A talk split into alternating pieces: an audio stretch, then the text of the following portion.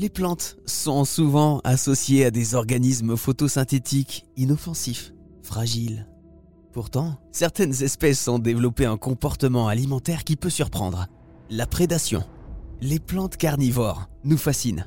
Et fascine également Denis Larpin. C'est le spécialiste des collections végétales vivantes tropicales au Muséum National d'Histoire Naturelle. Alors Denis Larpin, les plantes carnivores, vous les connaissez sur le bout des doigts. Elles sont toutes très différentes, hein, par leur technique de prédation. Racontez-nous. Il y a des pièges, il y a des poils, etc. Je vais entrer plus dans les détails, hein. Il y a des sécrétions, il y a des substances gluantes, et puis il y a des pièges actifs, des pièges passifs. Voilà. Donc en fait, les plantes carnivores, elles se placent dans ces différentes catégories, hein, qui ne sont pas nombreuses. On va distinguer les pièges actifs, les pièges semi-actifs et les pièges passifs. Voilà, et on va avoir différents exemples de plantes carnivores qui vont avoir ces caractéristiques. Par exemple, dans les pièges actifs, vous allez avoir un mouvement qui va être effectué par la plante pour capturer une proie. Hein. Alors on connaît, on a l'image de cette plante, vous savez, avec des mâchoires qui se replient sur un insecte. C'est la dionée, piège à mâchoire.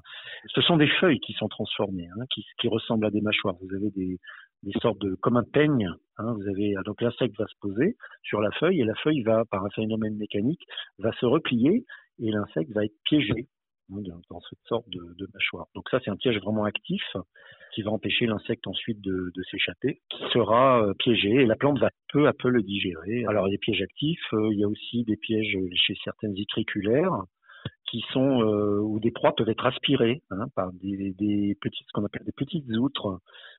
Sont des plantes très petites qui vivent dans des milieux aquatiques. Et puis, il y a des pièges actifs qui peuvent être aussi alliés à des substances collantes, des gouttelettes collantes, comme chez les Drosera, etc. Et donc, il y a aussi des pièges passifs. Les Nepenthes ou les sarracénia, alors ce sont des plantes carnivores qui sont d'assez grande taille et dont certaines feuilles sont transformées en urnes, comme des urnes, voilà, des sortes de récipients, hein, très hauts, qu'on appelle des acidies, et qui sont en fait des pièges très efficaces puisqu'elles peuvent piéger de l'eau, l'eau de pluie, hein, à l'intérieur. Donc l'insecte qui va tomber dans l'urne va se noyer. En plus, il peut y avoir des substances qui sont dégagées. Il peut y avoir le long de la feuille à l'intérieur de l'urne, donc des petits poils qui permettent à l'insecte... Alors l'insecte, soit il tombe, soit il se déplace. Il va aller à l'intérieur, il va être attiré. Il peut être attiré par du nectar, par des substances odorantes. Il y a tout un tas de pièges comme ça qui se cumulent et il ne pourra pas remonter parce que les poils sont orientés d'une certaine façon. Alors là, on retrouve ça chez les Nepenthes.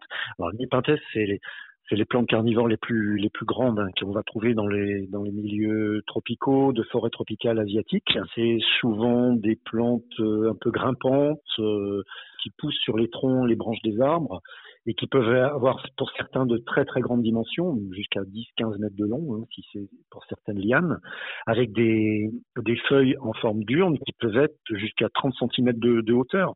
Et donc c'est très impressionnant, c'est des plantes très spectaculaires, et souvent aussi, ce qu'il faut dire, c'est qu'il y a une attirance. C'est un piège, mais en même temps il attire l'œil des insectes. C'est souvent des feuilles qui sont rougeâtres, avec des points, avec des marbrures, etc., qui attirent l'œil des animaux, comme s'ils venaient polliniser en fait la plante. Mais en fait, il s'agit d'une feuille, et ils vont être vraiment attirés par cette plante. On a l'impression d'y être. Merci Denis Larpin.